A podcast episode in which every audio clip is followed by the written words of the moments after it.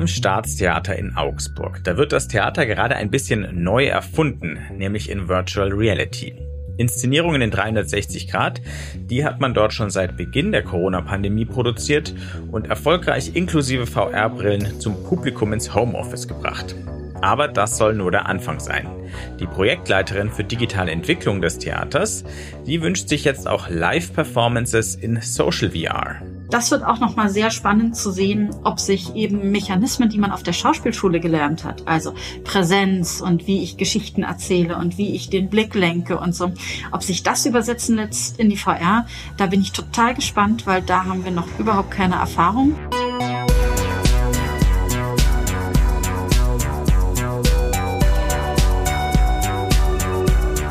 Hi und willkommen mal wieder zu New Realities, dem Podcast von 1E9 und dem XR Bavaria. In dem Podcast wollen wir euch neue Realitäten vorstellen. Also Projekte, Ideen, Konzepte und Produkte in Virtual, Augmented und Mixed Reality oder kurz gesagt in Extended Reality. Ich heiße Wolfgang Kerler, ich bin Chefredakteur von 1E9 und für diese Folge habe ich mit Tina Lorenz gesprochen, die, ich habe es vorhin schon verraten, die Projektleiterin für digitale Entwicklung am Staatstheater Augsburg ist. Das ist eine völlig neue Stelle und Tina arbeitet auch an völlig neuen Dingen. An Theater in VR live mit Interaktion und Co-Präsenz. Was Co-Präsenz ist, erklärt sie gleich noch. Und das Ganze ist gedacht für die Zeit, in der wir die Corona-Pandemie schon hinter uns haben und das Publikum, so wie jetzt ohnehin schon, in die physischen Theatersäle zurück kann und wieder ganz klassisches Theater erleben kann. Es geht also um ganz neues Theater. Wieso, weshalb, warum, das erzählt Tina gleich und sie berichtet, was die Zusammenarbeit zwischen Theater und Tech-Welt so besonders macht und wie die funktioniert. Allzu viel hatten die ja bisher noch nicht miteinander zu tun. Und jetzt geht's los, viel Spaß!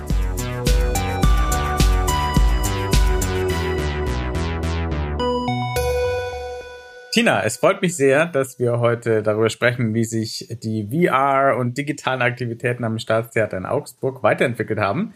Wir haben ja vergangenes Jahr schon mal mit eurem Intendanten gesprochen, dem André Bücker. Heute bist du da und ich habe dir in unserem Vorgespräch zwar gesagt, dass wir beim New Realities Podcast vor allem über Projekte und Ideen sprechen und gar nicht so sehr über die Lebensgeschichte unserer Gäste. Jetzt würde ich bei dir trotzdem gerne eine Ausnahme machen zum Anfang, denn du bist am Staatstheater Augsburg die Projektleiterin für digitale Entwicklung. Genau. Was verbirgt sich dahinter an einem Theater und wie bist du da hingekommen? Wie wird man sowas? Das ist eine hervorragende Frage. Diesen Job gibt es nicht, den haben wir erfunden, weil wir tatsächlich gemerkt haben, wir wollen unsere Bühnen ins Digitale erweitern oder wir haben schon unsere Bühnen ins Digitale erweitert. Jetzt braucht es aber noch jemanden, der sich darum kümmert, weil das können ja die DramaturgInnen der anderen Sparten nicht auch machen. Eine Projektleiterin für digitale Entwicklung ist ähm, eine Mischung aus digitaler Dramaturgie, würde ich sagen. Äh, Dramaturgie ist am Theater die Position, die äh, recherchiert, sich in Material einliest, die Spielpläne und Stücke macht, also auswählt, Regieteams auswählt, so ein bisschen mit der Theaterleitung zusammen die künstlerische Richtung des Hauses bestimmt. Und auf der anderen Seite habe ich natürlich auch eine Funktion, eben mich mit der Technik so weit auszukennen, um eben KünstlerInnen und Regieteams beraten zu können, was vielleicht die Grenzen eines Mediums sind oder wo sozusagen äh, dieses Medium gerade steht. Das klingt spannend. Du musst also den künstlerischen Part des Jobs machen und den technischen. Ich habe keine Zweifel daran, dass du das super kannst, aber was qualifiziert dich sozusagen ganz formell dazu? Was ist dein Background? Oh. bin tatsächlich studierte Theaterwissenschaftlerin. Ich habe in Wien und München studiert. Das qualifiziert mich für den Theaterteil. Für den technischen Teil qualifiziert mich vor allen Dingen mein Enthusiasmus. Ich hatte ein bisschen eine wilde Jugend und bin erwachsen geworden im Chaos Computer Club, damals in Berlin um die Jahrtausendwende und hatte halt immer so zwei Herzen in meiner Brust. Und es war aber immer klar, das Theater wird mein Geldgeber, wenn man auch nicht von viel Geld sprechen kann, aber immerhin. Und äh, der Computerteil ist sozusagen meine Family und meine Friends. Und es hat nie so richtig zusammen gespielt. Und irgendwann wuchs es dann doch sehr spontan, sehr schnell zusammen. Also aus finanzieller Sicht wäre die die umgekehrte Planung ja, vielleicht, Kombi vielleicht schlauer geworden, Technik an den, als Job, mhm. äh, Kunst als privat, aber super, dass du es jetzt vereinen kannst.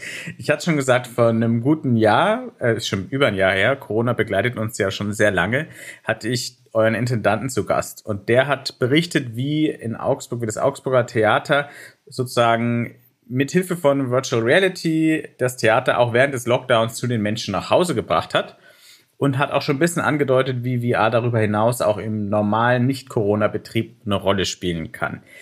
Jetzt wird sich nicht jeder an die Folge von damals erinnern. Also vielleicht als kleine Auffrischung kannst du uns vielleicht nochmal erzählen, was das Staatstheater Augsburg schon alles auf die Beine gestellt hat im Kontext VR 360 Grad. Genau. Angefangen hat das bei uns ja tatsächlich vor Corona. Wir wollten eine hybride Oper machen. Orfeo et Eurydice von Gluck haben dazu VR-Brillen angeschafft, wollten das im Mai machen. Also total klassische Oper, ne? Alle kommen ins Haus, Chor, Orchester, SängerInnen und dann setzt man sich, wenn man in die Unterwelt geht, eben zusammen die VR-Brille auf. Dann kam der erste Lockdown. Das ging also erstmal nicht. Wir haben es dann auf den Herbst verschoben, dort auch machen können. Aber vorher war klar, okay, wir haben die Hardware, was machen wir denn jetzt damit? Und haben dann geguckt, was von unserem Spielplan und welche neuen Produktionen können wir für 360 Grad aufbereiten und für 360 Grad inszenieren und haben das dann mit unserem Vorderhauspersonal quasi so mit Handschuhen, Maske und Tütchen zu den Leuten nach Augsburg ähm, mit dem Fahrrad gebracht. Und daraus ist mittlerweile ein bundesweiter Versand geworden. Wir haben einen äh, Dienstleister, den wir dafür äh, sozusagen haben. Und mittlerweile sind wir, glaube ich, bei neun oder zehn Produktionen für 360 Grad in allen, fast allen Sparten. Es ist bundesweit, das heißt, es wird auch gut angenommen. Wie sind da so eure Rückmeldungen inzwischen? Sehr gut. Wir haben festgestellt, wir haben ein ganz überraschendes Nutzungsmodell. Also erstens sind die Leute, die sich das bestellen, gar nicht so die coolen neuen jungen Early Adopter, sondern tatsächlich im Alter unseres Theaterpublikums, so zwischen 40 und 60 sind die meisten. Und die haben dann so eine lustige Influencer-Masche am Laufen. Die zeigen das nämlich ihren eigenen Eltern, die über 80 sind und ihren erwachsenen Kindern. Das heißt, wir kriegen eine wahnsinnige Bandbreite an Zuschriften. Die älteste Dame, die sich äh, von uns was angeguckt hat, war 83. Wir machen das extrem barrierearm. Es kommt zu einem, man muss es wirklich nur aufsetzen, anmachen und dann spielt es. Das ist sozusagen äh, sehr praktisch für die Sachen. Und was wir auch festgestellt haben, VR oder 360 Grad Video ist ja so eine Vereinzelungsmaschine. Also man ist präsent. Ne? Man hat diese Immersion, aber man ist da ganz alleine in diesem Raum mit äh, der Aufzeichnung. Und die Leute haben sich das geliehen oder bestellt, haben das an alle ihre Freunde geschickt, haben sich dann auf Zoom verabredet und alle gleichzeitig die VR-Brille aufgesetzt. Das heißt, die haben wieder Wege gefunden, da so eine co-präsente Theaterveranstaltung draus zu machen. Das finde ich total faszinierend. Du führst genau zur nächsten Frage, die ich dir stellen wollte. Ähm, weil eigentlich hört sich das ja nach einer totalen Erfolgsgeschichte an und trotzdem habt ihr irgendwie festgestellt, es ist noch nicht ganz das Theatererlebnis, sozusagen die, das digitale Pendant zu dem Theatererlebnis, was man hat, wenn man ins Theater geht mit hunderten anderen Leuten. Wie ließe sich das denn noch besser machen, dass die Leute eben nicht alleine vereinzeln und zu Hause in ihrer dunklen Kammer alleine Theater anschauen, wenn sie nicht gerade auf Zoom verabredet sind? Wie lässt sich das anders machen und warum sollte man es überhaupt anders machen? Weil vielleicht ist es ja auch gar nicht schlimm, wenn die Leute alleine Theater anschauen. Nee, also grundsätzlich ist das nicht schlimm, aber wir haben so zwei Kerne am Theater. Das eine ist Liveness, also Theater ist, ist live. Äh, wenn es nicht live ist, ist es Fernsehen. Und Co-Präsenz. Also in der Theaterwissenschaft lernt man immer ähm, den alten Satz, eine Person geht über die Bühne und eine andere Person schaut dieser anderen Person dabei zu. Das ist so der Grundsatz des Theaters. Das heißt, diese Co-Präsenz. Also SchauspielerInnen, PerformerInnen brauchen das Publikum und das Publikum braucht diese Live-Performance. Und das bedingt sich ein Miteinander. Deswegen weil das sozusagen der Markenkern von Theater ist. Wir finden 360 Grad total spannend und wir können da auch noch ganz tolle Sachen damit machen. Also wir äh, fummeln gerade so ein bisschen in Richtung äh, 360 Grad live in einer Real-Life-Performance im physischen Raum und solche Sachen. Also da ist noch total viel Musik drin. Aber wir wollen natürlich total gerne diese Co-Präsenz wiederherstellen. Das machen wir zum einen mit hybriden Formaten, wie Orfeo et Eurydice, das wir ja wieder aufnehmen jetzt im Oktober, und einem Schauspiel zum Beispiel, das wir im Juni, glaube ich, machen wo quasi die Leute zu uns äh, ins Theater kommen, ein Theaterstück sehen und zu bestimmten Stellen eben mit uns zusammen in die VR gehen. Zum anderen haben wir aber tatsächlich gesagt, lass uns doch mal komplett versuchen, in der VR Theater zu spielen.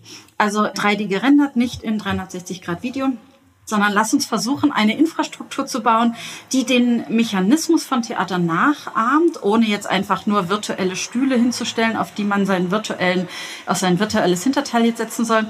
Und das dann sozusagen mit den Leuten gemeinsam auszuprobieren. Und Das tun wir gerade und das ist gerade in der Fertigstellung und wir sind wahnsinnig gespannt, was man damit künstlerisch machen kann, weil das ist wirklich eine völlig neue Art Theater zu spielen. Wenn das fertig ist, kann ich zu einer Kollegin in Essen gehen und sagen, hey, ich habe dir eine Brille geschickt, du bist heute meine Besetzung für Stück X. Wir haben das ja geprobt, du stellst dich jetzt bei dir bitte in die Probebühne. Wir haben irgendwie in Aachen und in Mannheim auch noch SchauspielerInnen in, jeweils in den Probebühnen. Und dann treffen wir uns alle in diesem virtuellen Raum und spielen Theater. Ich bin auch sehr gespannt. Wenn ich das richtig sehe, wollt ihr eine VR-Version von Theater erschaffen, was ja auch so ein bisschen nach Social VR klingt, Co-Präsenz, man ist gemeinsam in einem Raum. Es klingt spannend, aber auch ziemlich ambitioniert. Wie äh, wollt ihr das anstellen? Vielleicht erst von der technischen Seite, weil ähm, klar, es gibt Plattformen, Allspace, Mozilla Hubs, was auch immer, also Social VR-Plattformen, die man gut nutzen kann. Die sind jetzt aber nicht primär auf Theater ausgelegt. Wie wollt ihr das äh, lösen? Genau, also wir haben uns verschiedene Social VR-Plattformen angeguckt, ähm, Mozilla Hubs, auch VR Chat. Aber bei all diesen Plattformen ist natürlich das Problem, dass genau das, was wir brauchen, das kann man dort nicht machen. Wir brauchen zum Beispiel eine Unterteilung zwischen Zuschauern und SchauspielerInnen, die bestimmte verschiedene Arten von Kontrollen über den Raum haben. Wir brauchen eine Möglichkeit, dass das genau auch mit unserer Hardware funktioniert. Wir benutzen 3DOF-Brillen. Das ist nicht so einfach. Und deswegen haben wir uns dazu entschieden, das selber zu machen. Das ist eigentlich vermutlich in zehn Jahren ein bisschen lächeln da alle drüber. Aber der Witz ist ja, dass momentan einfach die Infrastruktur, die es gibt von Social VR-Anwendungen, noch nicht dafür da ist. Und wir haben uns gedacht, naja, wenn, dann jetzt. Das heißt also, wir haben angefangen, das auf Basis von Unity zu entwickeln und zwar genau auch eben für unsere Hardware. Und die Hardware ist, na, ich sag mal, nicht so irre leistungsstark. Das sind so ganz, wie gesagt, kleine Standalone 3DOF-Brillen und damit muss es eben flüssig und gut und mit einer Framerate, dass einem nicht kotzübel wird, auch laufen. Und das haben wir getan. Das ist mittlerweile eben auch Multiplayer-fähig, was ein großer Anteil äh, der Schwierigkeit war. Und wir haben eine sehr große Bandbreite an UserInnen. Wir haben Leute, die damit gut klarkommen, die wissen, was ein Controller ist, die wissen, was Social VR ist. Und wir haben Theaterpublikum, das noch nie eine VR-Brille auf hatte und das auch einen Controller hält wie eine Fernbedienung, den man erst zeigen muss, dass da vorne noch ein Trigger-Button ist. Und das sind alles so Dinge, ähm, diese Bandbreite wollten wir abdecken, weil wir wollten wirklich jeden und jede mitnehmen. Und deswegen haben wir auch ganz viele Tests gemacht mit den Leuten. Erst im Haus und dann eben daraufhin weiterentwickelt und dann beim Theatertag auch mit einer großen Bandbreite an Altersstufen und Publikum und haben dann zum Beispiel gemerkt, unsere Rezeptionshaltung, die wir eigentlich haben wollten, dass wir den Leuten das nach Hause schicken und die dann eben ein Tutorial machen, das wir programmiert hatten, das geht so gar nicht, weil es gibt Leute, die das alleine nicht schaffen, weil man ihnen zum Beispiel sowas erklären muss wie du musst hier vorne deinen Finger hinhalten am Controller. Und das heißt, unsere Rezeptionssituation wird jetzt so sein, dass wir Leuten das nach Hause schicken, die sich das zutrauen und Leute aber auch zu uns ins Haus einladen und sagen, hey, dann können wir euch das nochmal in Ruhe erklären. Das macht wahnsinnig viel Spaß und das wird ganz toll und du kannst gerne kommen, weil dann können wir es dir nochmal in Ruhe erklären. Du sagst, wir machen das selber, wir bauen das selber. Darf ich mir das so vorstellen, dass du zur IT-Abteilung eures Theaters bist und die gesagt haben, no problem, wir bauen euch da mit Unity was Feines. Das wäre so Oder schön. Das Wie lief das ab? Das, das haben wir dann in fünf bis zehn Jahren, dass wir am Theater eigene Programmierabteilungen haben. Nee, tatsächlich ist es so, dass wir mit einem künstlerisch-technischen Team zusammenarbeiten. Christian Schleffer und Daniel Stock, das sind zwei Kollegen aus Augsburg, die tatsächlich äh, das mit uns am Theater zusammen machen. Wir haben uns gegen eine Agentur entschieden, weil mir wichtig war, dass sozusagen der künstlerische Part ganz stark mit der technischen Entwicklung verwoben ist. Weil eine Agentur, wenn ich sage, also ich hätte jetzt gerne den Controller dargestellt als so einen großen Blob, keine Hand. Die Agentur sagt, hm, finden wir scheiße, aber Kunde ist König, bauen wir jetzt. Die beiden, das sind eher so die Kategorie Frickler-Nerds und ich meine das im besten positiven Sinne die diskutieren das mit mir eine Woche lang aus. Und die diskutieren das mit mir so energisch aus, dass jetzt sozusagen das Tutorial, wenn man das beginnt, steht man auf einer ganz großen Hand. Weil das war sozusagen deren Argument, weil sie gesagt haben, Tina, wir sind wirklich pro Hand. Und das finde ich total gut, weil ich dann auch einen Ansprechpartner habe für ästhetische Fragen, für künstlerische Entwicklung und nicht eben nur, die bauen mir, was ich haben will und wenn ich was haben will, was kacke ist, dann bauen die mir das trotzdem. So, das brauche ich nicht. Sehr gut. Du, du willst die Debatte und den Streit um die beste Lösung Aber wie gut funktioniert diese Zusammenarbeit, Technik und Kunst? Da kommen ja die Beteiligten aus ganz unterschiedlichen Welten, in denen ganz unterschiedliche ungeschriebene Gesetze mhm. gelten. Ähm, wie, wie gut funktioniert das? Immer besser. Wir kennen uns jetzt seit fast einem Jahr und am Anfang haben wir sehr engagiert aneinander vorbeigeredet. Vor allen Dingen, weil die beiden wussten, ich komme aus dem Theaterbereich. Also ich weiß, dass wir Diskussionen hatten oder, oder so Sachen.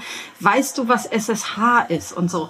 Äh, wo ich dann gesagt habe, nee, klar, also ich krieg das schon hin, mir Sachen zu installieren und das ist so das eine und das andere ist auch, dass ich gemerkt habe, wenn ich dann von Theatersachen anfange, dann ist da auch manchmal ein bisschen, äh, bin ich zu fachidiotisch. So, und das finde ich aber total nett, dass wir wirklich uns auch immer wieder verständigen müssen und gut kommunizieren müssen und sagen, hast du jetzt das gemeint? Ja, nee, äh, das habe ich jetzt noch nicht verstanden und so. Das finde ich total schön, weil letzten Endes ist das ja wirklich so eine Übersetzungsleistung und das wird ein, ja, es wird ein technisches Produkt, aber mit künstlerischem Impetus und das ist so aus beiden Welten dann bleib, gehen wir jetzt zur Kunst. Wir haben jetzt über die Technik geredet, gehen wir zur Kunst und den Inhalt. Naja, wir bleiben noch ein bisschen bei der Form. Du hast schon ein bisschen beschrieben, wie es laufen soll. Die Leute, die sich das technisch zutrauen, kriegen es nach Hause, schauen sich Tutorial an, sind dabei. Andere können ins Theater kommen und es da so als Gruppenexperience wahrnehmen mit Anleitung. Also die Situation, in der die Menschen das erleben, hast du beschrieben, aber was sehen sie denn?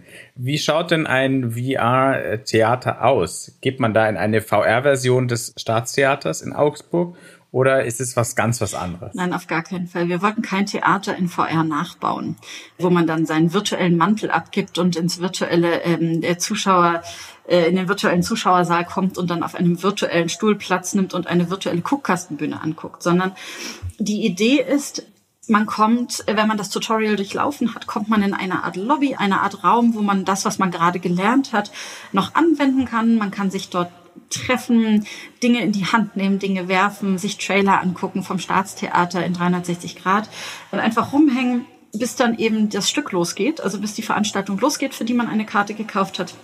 Und dann wird man quasi in die Welt, äh, in den Level, also in das Bühnenbild geholt, ähm, in dem es dann stattfindet. Und dann können ganz verschiedene Sachen stattfinden. Es kann ein immersives Stück sein, in dem einfach SchauspielerInnen eine Geschichte erzählen, in der Interaktionsmöglichkeiten seitens des Publikums möglich sind.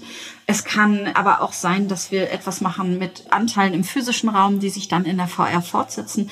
Und um das rauszufinden, laden wir im November und Dezember KünstlerInnen ein, die in einem Laborformat das mit uns ausprobieren wollen. Also wo kann man damit künstlerisch hin? Was sind sozusagen die Beschränkungen dieser neuen Bühne, die wir gebaut haben? Und wie kann man das künstlerisch utilisieren? Das heißt, die, es ist schon so ein bisschen, als betritt man das Level eines Computerspiels und in diesem Level findet dann Theater statt. Genau, also anders als in einem Computerspiel ist das wirklich live gedacht. Das heißt also nicht so geskriptet, wie man es aus Computerspielen kennt, wo man das Gefühl hat, oh, äh, ne, ich habe Auswahlmöglichkeiten und dann wird darauf reagiert, sondern wirklich tatsächlich live, live gespielt. Und das ist, glaube ich, der große Unterschied. Das wird auch für uns am Theater hart, weil natürlich die Ausdrucksmöglichkeiten eines Avatars sind ganz andere, als ich sie auf einer Bühne habe. Es ist für uns mehr Puppenspiel als alles andere weil man diese Übersetzung mit den Controllern hat. Das wird auch nochmal sehr spannend zu sehen, ob sich eben Mechanismen, die man auf der Schauspielschule gelernt hat, also Präsenz und wie ich Geschichten erzähle und wie ich den Blick lenke und so, ob sich das übersetzen lässt in die VR. Da bin ich total gespannt, weil da haben wir noch überhaupt keine Erfahrung, wissen aber aus dem angloamerikanischen Raum, dass da schon länger mit immersivem Theater probiert wird in VR und wissen, dass da einfach schon eine Menge passiert. Und das sieht auch alles schon ganz interessant aus. Haben also große Hoffnung, dass äh, das eine schöne Sache wird. Soll das Ganze interaktiv sein? Also können, kann das Publikum sich einbringen, mitsprechen, was auch immer? Genau, also interaktiv ja. Wir haben eine Trennung vorgenommen, was die Kontrolle des Raums angeht. Die Schauspieler-Avatare können sprechen, haben mehr Möglichkeiten, den Raum zu manipulieren, so wie das auch auf einer Bühne ist. Man probt ja Sachen und dann weiß man ja, wenn man bestimmte Stichworte sagt, passieren bestimmte Dinge. Das heißt, wir haben einmal eine Schauspielerrolle, eine Technikerinnenrolle und eben dann die Rolle des Publikums. Als Publikum kann man nicht sprechen, kann sich auch nicht unterscheiden von anderen. Also man sieht relativ gleichförmig aus, hat aber so ein begrenztes Interaktions ja, Potenzial. Das heißt, man kann Sachen nehmen, man kann sich berühren oder man kann Dinge berühren. Und das heißt also, man kann im begrenzten Umfang interagieren. Das haben wir aber deswegen vor allen Dingen gemacht, weil das auch die Trennung ist, die wir momentan am Theater haben. Also die, für die ZuschauerInnen ist, ist sehr viel mehr Magie und sehr viel mehr Wunder involviert als jetzt für die produzierenden Personen. Man muss also keine Angst haben, äh, weil es gibt ja diesen im Kabarett oder so diesen furchtbaren Moment, wenn man plötzlich auf die Bühne gerufen wird und mitmachen muss. Davon muss man keine Angst haben, wenn man ins VR-Theater geht. Nee, genau. Also man muss nicht mitspielen, man muss auch gar nichts machen. Es ist auch möglich tatsächlich, dass man einfach immer in die nächste Szene geholt wird, selbst wenn man sagt, okay, ich kapiere diesen Controller nicht, ich weiß gar nicht, was ich hier machen soll. Ich hatte tatsächlich mal eine immersive Theatererfahrung in der Vorbereitung darauf. Amerikanisches Stück, das war mir auch sehr peinlich, weil ich habe da mitgespielt, also ich war da dabei und mir wurde dann der Sturm erzählt von Shakespeare. Und ich hatte dann die Aufgabe, ich sollte etwas bringen der Schauspieler meinte dann, ja, hol mir da mal dieses Ding. Und ich habe meine Controller nicht richtig im Griff gehabt und habe dieses Ding in den Teich geschmissen. Jetzt war das aber relevant und wichtig für die Story. Und jetzt haben wir alle dieses blöde Ding, das war so eine Flasche, nicht aus diesem bescheuerten Teich gekriegt. Und er musste dann ganz schön rödeln, um zu improvisieren, weil ich das irgendwie verkackt hatte. Ähm, das jedenfalls hoffen wir, dass das nicht passiert. Wir werden versuchen, so zu inszenieren, dass äh, niemand das Stück sprengen kann aus Versehen. Du hast ja gesagt, ihr macht ähm, im November und Dezember da einen Workshop, um herauszufinden, wie das funktionieren kann. Trotzdem die Planungen dann so im Theater sind ja, obwohl ihr offenbar ja sehr digital und agil seid, etwas langfristiger. Spielpläne müssen irgendwann gemacht werden. Ja. Kannst du schon ein bisschen was verraten, was für Stücke da eigentlich kommen? Sind es komplett neue Stücke, die für VR geschrieben werden oder inszeniert ihr wirklich Shakespeare oder Goethe in VR? Also ich kann mir nicht so ganz vorstellen, wie Goethe in VR. Also ich meine, ich will jetzt echt nichts ausschließen, ne? Vielleicht ist das der absolute Knaller. Aber äh, was wir momentan tatsächlich planen, ist ein, ein Stückauftrag tatsächlich für diese Infrastruktur ähm, in dieser Spielzeit und dann eben eine Inszenierung dieses Stückauftrages in der nächsten, weil ich schon denke, dass eine Stückentwicklung oder ein Stückauftrag für diese Infrastruktur sehr, sehr sinnfällig ist. Ich habe nichts gegen Lessing in VR und so. Das kann auch sein, dass das mega Ding wird. Aber momentan glauben wir, dass sozusagen die Geschichten, die wir da erzählen wollen, eben auch so ein bisschen die Geschichten des 21. Jahrhunderts sein sollten. Hast du einen Zeitplan? Also, um ein bisschen Vorfreude zu machen, wann könnte das erste Stück fertig sein? Genau, im Dezember haben wir jetzt erstmal die Skizzen der KünstlerInnen, die jetzt im Labor zu uns kommen. Das ist, glaube ich, erstmal ein super Proof of Concept, was das Ding kann. Ich bin in Gesprächen auch mit der freien Szene in Bayern, um möglicherweise äh, diese Plattform für eine Art von, von Gastspiel äh, zur Verfügung zu stellen. Da müssen wir uns aber noch ein bisschen unterhalten, wie das funktionieren kann weil die freie Szene natürlich noch ganz andere Anforderungen an sowas hat. Und dann wird in der nächsten Spielzeit, 22, 23, gibt es dann auf jeden Fall das große, spätestens dann. Uns fällt bestimmt vorher noch was ein. Wir sind gespannt. Kommen wir noch auf deine Kolleginnen und Kollegen zu sprechen. Du hast ja schon angedeutet, dass es durchaus eine Herausforderung ist, plötzlich nur noch die Möglichkeiten eines Avatars zu haben und nicht mehr seinen gesamten Körper einsetzen zu können. Haben denn die jetzt alle Angst, dass du ihren Job wegdigitalisierst, weil ein Avatar zum Sprechen zu bringen erfordert vielleicht nicht unbedingt eine jahrelange Schauspielausbildung? Nee, also ich glaube nicht. Ich glaube, dass wir auch in 100 Jahren noch tatsächlich Schiller auf der Guckkastenbühne haben werden. Einfach weil Theater diese Riesenhäuser haben, die existieren ja und die macht ja auch keiner platt. Und ich finde das auch sehr wertvoll, dieses Theater zu haben und wirklich in einem Saal zu sitzen und miteinander irgendwie Geschichten zu erleben. Ich finde, dass gerade bei uns am Haus in Augsburg sind die Kollegen und Kolleginnen total aufgeschlossen und neugierig, weil auch 360 Grad ist ordentlich mal was anderes. Da steht dann so ein kugeliges Ding. Irgendjemand sagt, ne, Text kannst du ja, äh, viel Spaß, äh, wir sehen uns dann in einer Stunde, ne, wenn du fertig bist. Und dann gehen alle. Und auf einmal steht man ganz alleine mit diesem Ding da, weil klar, kann ja kein Regie-Team irgendwie dahinter stehen. Und das meistern sie tatsächlich seit äh, wirklich zwei Jahren fast wahnsinnig toll. Und deswegen mache ich mir da gar keine Sorgen, dass auch sozusagen avatarisiertes Spielen jetzt ein großes Problem ist. Es wird ein bisschen interessant, das rauszufinden. wer da auch Interesse dran hat. Das haben auch nicht immer alle Interesse dran. Und ich finde, Leute zwingen ist immer doof. So, also wer Spaß dran hat, macht mit. Und das sind Gott sei Dank sehr viele. Und wer sagt, ah, das ist so überhaupt nicht meins und so, das muss dann auch tatsächlich nicht sein, weil das sind dann die Leute, die vielleicht echt andere Stärken auf Bühnen haben und die mich dann im Schiller total begeistern. Zum Schluss noch die Frage, ab wann man überhaupt dann noch von Theater sprechen kann oder ob man vielleicht ein ganz neues Wort braucht, weil es verschwimmen ja ein bisschen die Grenzen. Es geht in den Gaming-Bereich, es geht ja in den Social-Media-Bereich, wenn ihr plötzlich Leute im digitalen Raum zusammenbringt, entsteht da vielleicht gerade eine ganz neue Art von Medien, von Inhalten, die dann im Metaversum, in dem wir in ein paar Jahren alle leben, stattfinden wird? Was meinst du? Oder bleibt es Theater? Mm, also ich sag mal so, das werden dann Leute in der Zukunft irgendwie entscheiden, ob daraus eine neue Form geworden ist, weil wir sind ja mittendrin. Aber ich definiere das immer so, ich bin Theater und deswegen ist das, was ich mache, Theater. Und alles, was ich mache, ist Theater. Und auch Theater im Metaverse ist Theater und solange es ein Theater macht. Und deswegen, klar ist das Theater, das gehört da alles mit rein. Theater muss eben nicht nur im physischen Raum stattfinden, sondern kann eben ganz, ganz viele Räume bespielen. Auch ein digitaler Raum ist eben ein Raum und äh, auch ein digitales Publikum ist ein Publikum. Super. Tina, herzlichen Dank für diesen Einblick. Bleibt Theater, äh, macht Theater.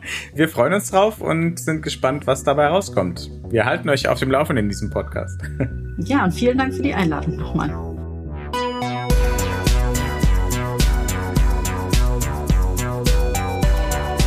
Das war Folge 25 vom New Realities Podcast von 1C9 und dem XR Hub Bavaria. Wenn euch gefallen hat, bewerten, abonnieren und weiterempfehlen.